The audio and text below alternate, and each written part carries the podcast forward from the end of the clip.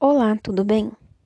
Bom, vou lançar uma série de podcasts, o podcast da Tá, falando sobre diversos assuntos e dicas na minha área, a fisioterapia. E nesse primeiro áudio vou falar um pouco sobre a dor. A dor é uma experiência sensitiva e emocional desagradável, produzida por estímulos no nosso corpo que detectam uma ameaça.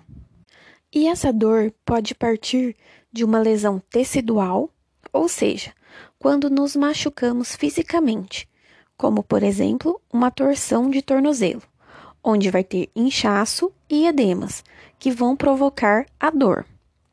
Ou quando vivemos momentos de estresse, frustrações, preocupações, ansiedades ou tristezas, de forma constante. Nesse caso, o psíquico transformam essas sensações em sintomas físicos no nosso corpo. Um exemplo muito comum e que a maioria das pessoas vivenciam são as dores de estômago, causada por estresse ou um nervoso muito intenso, ou até mesmo gerar tensões musculares que provocam dores em nossa coluna. E você, sabe me dizer a origem da sua dor? Independente qual seja a origem, você sabia que pode ser tratada na fisioterapia?